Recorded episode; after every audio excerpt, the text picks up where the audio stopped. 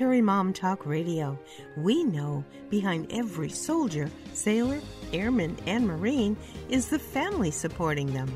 Now in our 16th season, with over 500 episodes in 17 countries, we are radio strong.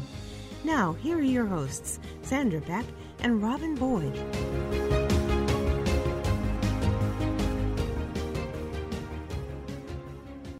Hey, everybody, this is Sandra Beck, and I am here with Kim Harvey Brannan. Now, if you guys want to follow along at home while you're listening, or maybe you're at work, it's Kim, K-I-M-H-A-R-V-E-Y, Harvey Brannan, B-R-A-N-N-A-N. And we're talking about her book today, Quiet Conversations. And you know, one of the things about Quiet Conversations is if you're curious about God and his role in your life, if you want to know more about him and experience his presence and how your life can be better. Now, Kim, I'm just going to give my testimony really quick here.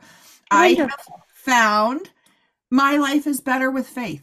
It's just that simple. You know, I walked away for a few years. I put other gods before me. My gods were money, my husband, and, you know, a lot of things that got in the way of my relationship. And then I had a literal come to Jesus, turned myself around, and the before and after gave me insight to going, my life is better.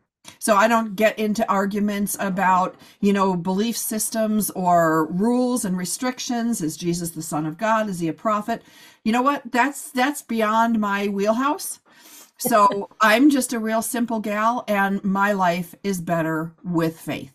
I sleep better, I eat better, I live better, and I'm happier. So there's my case for faith. Very simple. It's a beautiful case for faith. I think too many people complicate it, quite frankly. And I think simplicity is definitely the way to go. So good for you. Well, you know, it's funny you talk about, thank you. You talk about complicating things. And when I was church shopping, you know, after I left the church that I had been in for 15 years, and it was a very painful breakup, I found that everything was so complicated. You go to one church, they're like, oh, well, you're not full immersion baptism, then you're not really a Christian if you only had your head dunked. And I'm like, I don't know what I had. Like, I was 2 months old. And I get people get hung up on all these details, but all that did was frustrate me. And the other thing that frustrated me was the what I call the churchese, the languaging of the church. And, you know, things when I would go into interview at a church or talk to people about what they like, they're like, well, how's your walk? And I'm like, well, according to my fitness watch, I have a 1% variance on either side. You know, because we have these, you know, there's a lot of jargon that people like to use in Yes. And I call it world and in the faith world, sadly. Yes. Yeah. And it's not meant to include. I feel like a lot of times it's superior. It's like when I went to France and I spoke French Canadian versus continental French, and they told me it made their ears bleed, you know, because of my accent.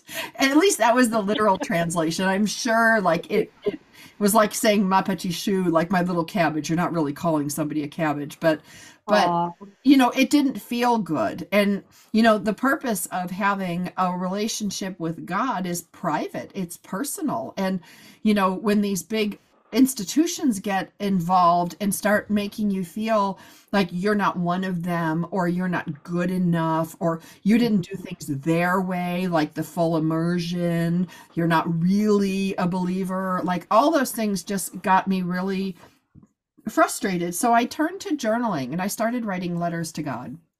That's a lovely thing. I've journaled most of certainly my adult life, but I started journaling when I was probably in middle school.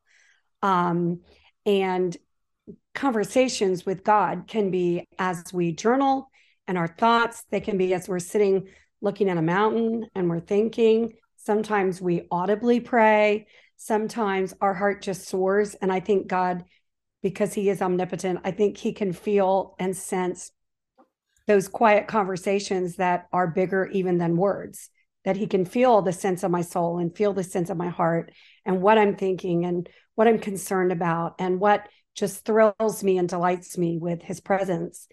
And I will say it's interesting.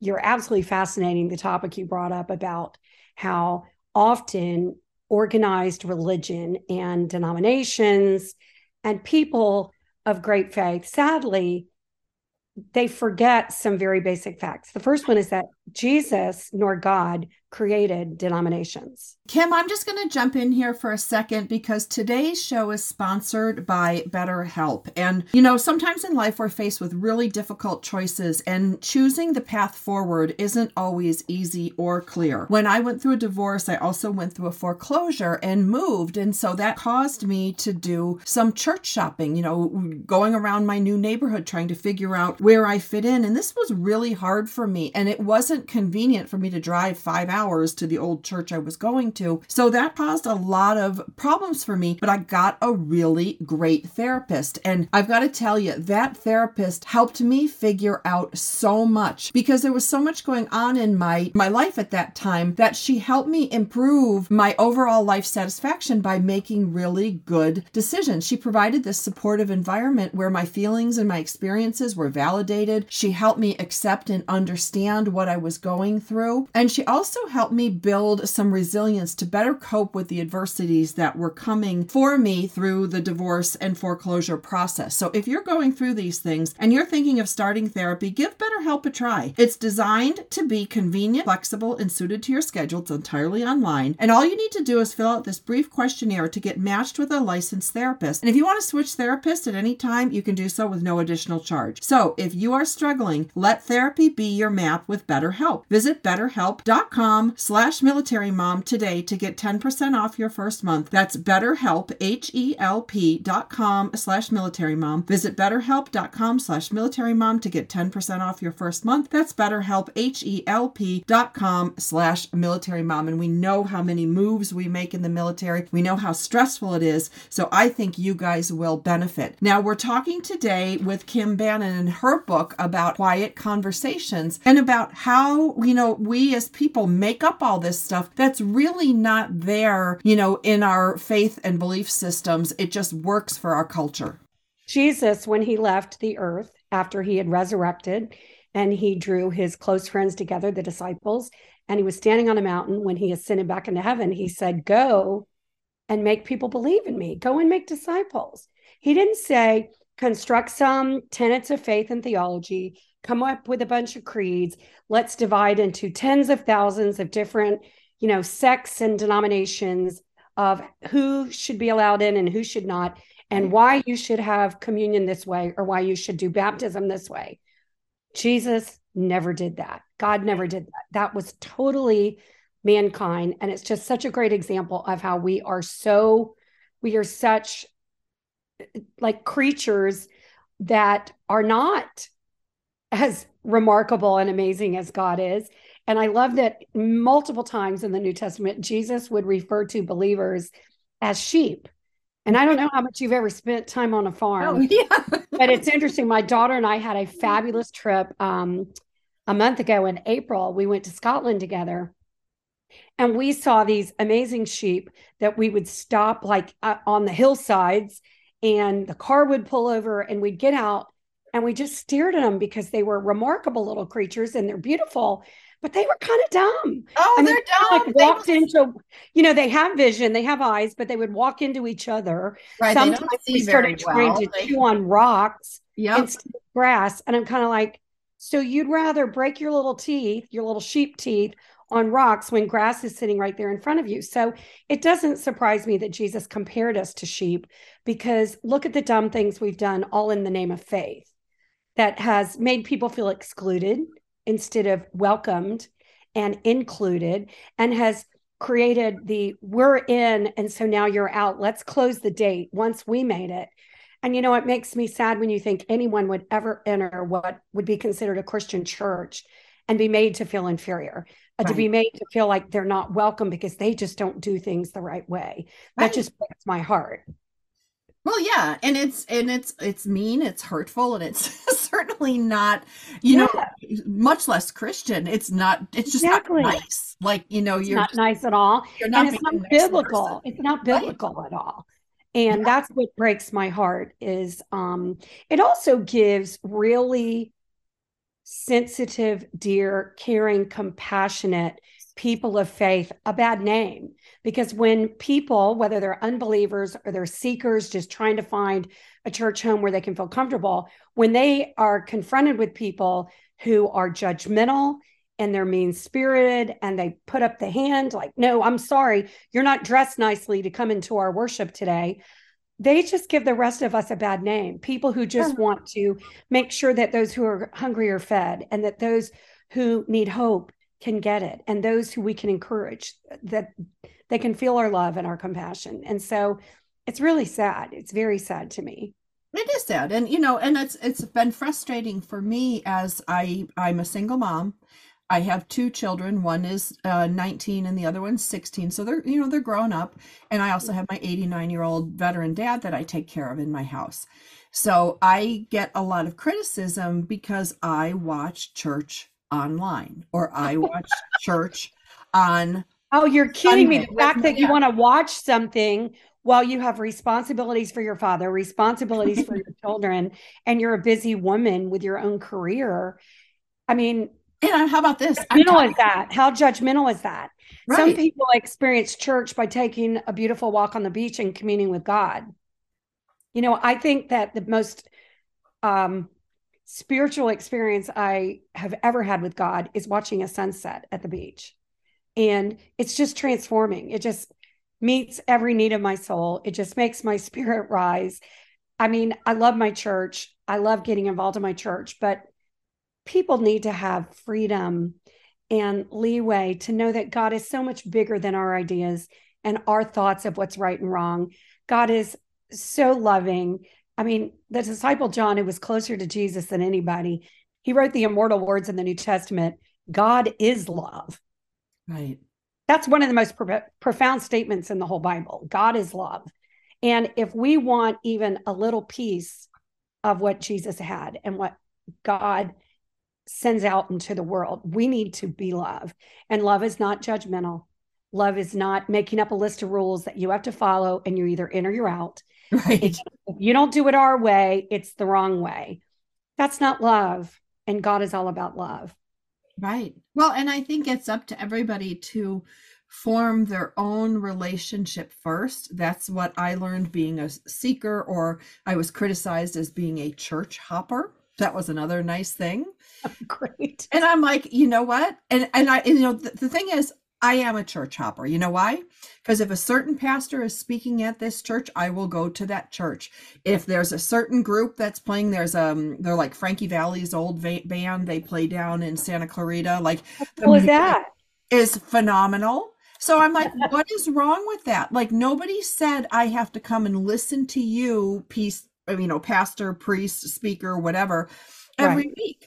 Like, if it's God's house, isn't it God's house everywhere? And if I want to go because I like this speaker and I like this music, or they're having a social after that would be good for me and my dad could meet a few people and have a brownie. You know what I mean? Like, absolutely. Why do we have to be a member? I mean, I get membership. And go to the same place every single week. Right. What's wrong with that? That's okay. Like, that was such a big deal for my community out here, because they're like, oh, well, you're just a church hopper. And I'm like, how is that a bad thing? Right. And that's a bad thing. That's what your question should be. Yeah. Yeah. So, you know, but that's sorry you've had people treat you that way. That's so frustrating.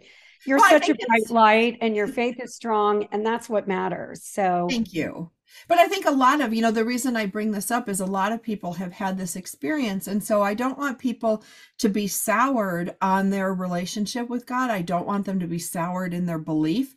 You know, the fact that all of these institutions are man-made and therefore fallible can give you grace to go, you know what, forgive them. They know not what they do. But it also gives you permission to go, you know what, my faith is mine. And it's not there for you to judge. It's not there for you to criticize. And it's not there for you to put on some meter.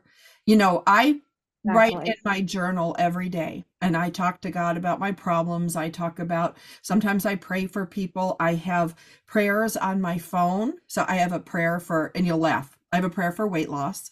I have a I've read spiritual books on weight loss, and I pray for weight loss. And right, so I pray for weight loss. You can pray to God about absolutely anything. He loves us and he wants to know our hearts. Yep. And I put it in my to-do list, if you can believe, on my phone. 8 o'clock, I do my 2-minute prayers for people. And I take 2 minutes and I stop. Usually I'm brushing my teeth or maybe in the tub, and mm-hmm. my little alert comes up and I'll say, you know, God, today I'm praying for, and I'll list out the people I'm praying for, what they're suffering. And then I pray for myself to have peace and wisdom, kindness with my dad, because I need that reminder.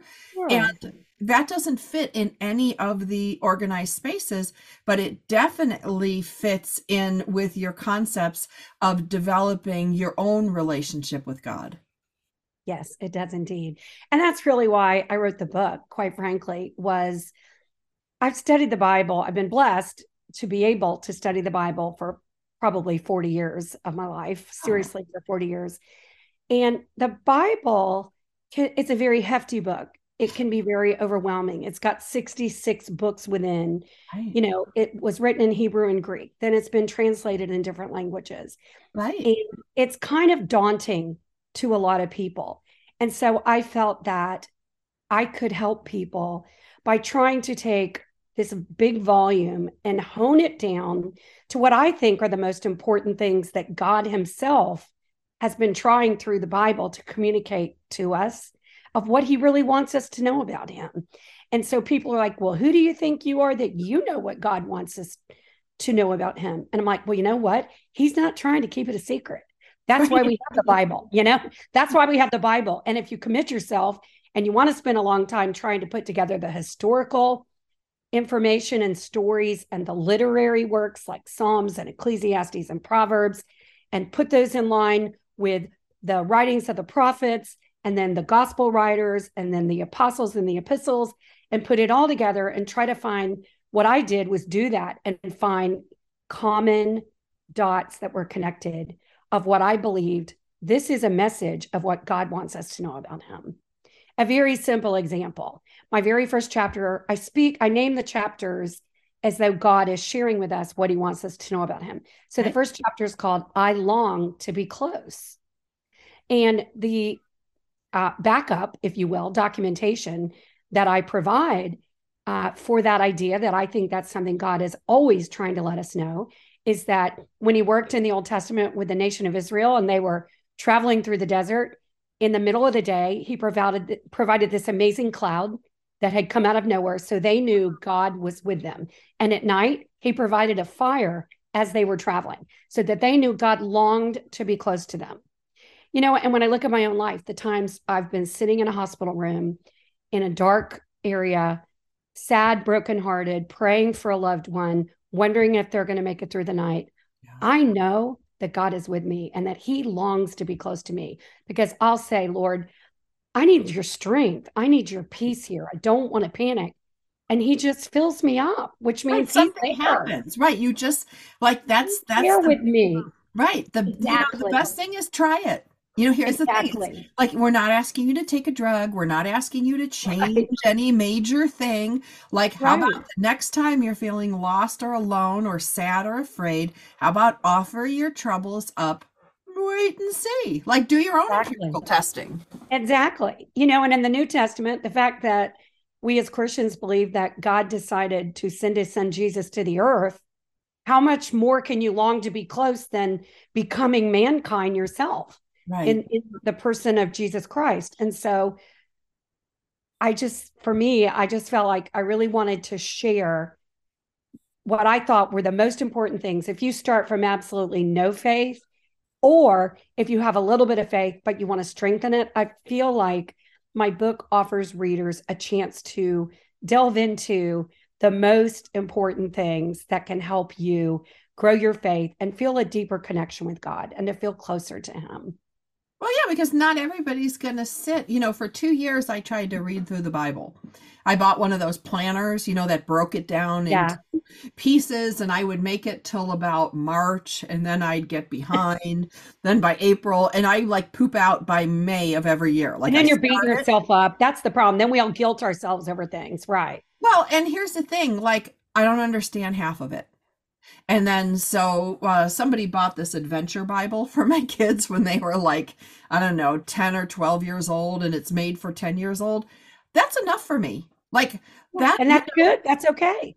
It's a start. I just think, as I said earlier, why should we complicate something as beautiful and precious as faith and a relationship with God?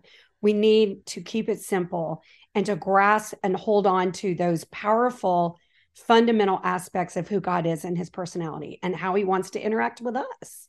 Right.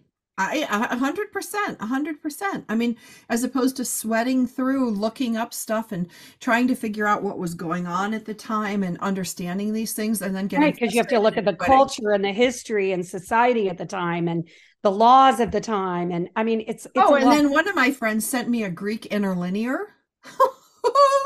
Like, I just opened it up and I'm like, okay. Have you ever seen one?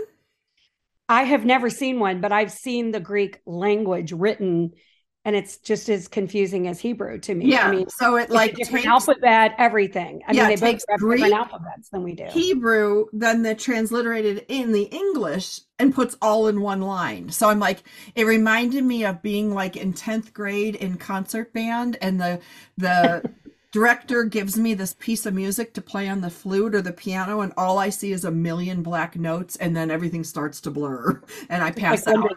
It like makes your head want to explode or something. Yeah.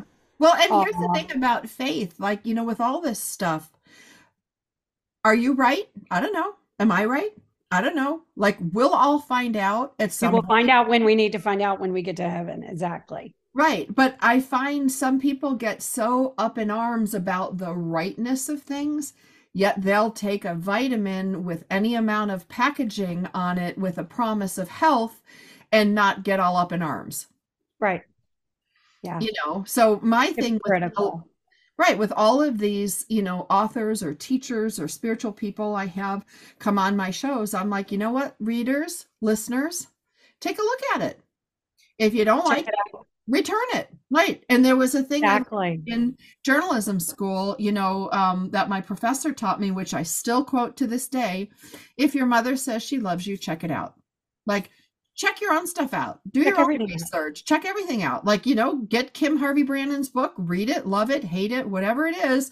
And check it out. Up to you. Like, we're not trying to prove anything. We're not trying to, we're just offering up a service of greater understanding that we found for someone else.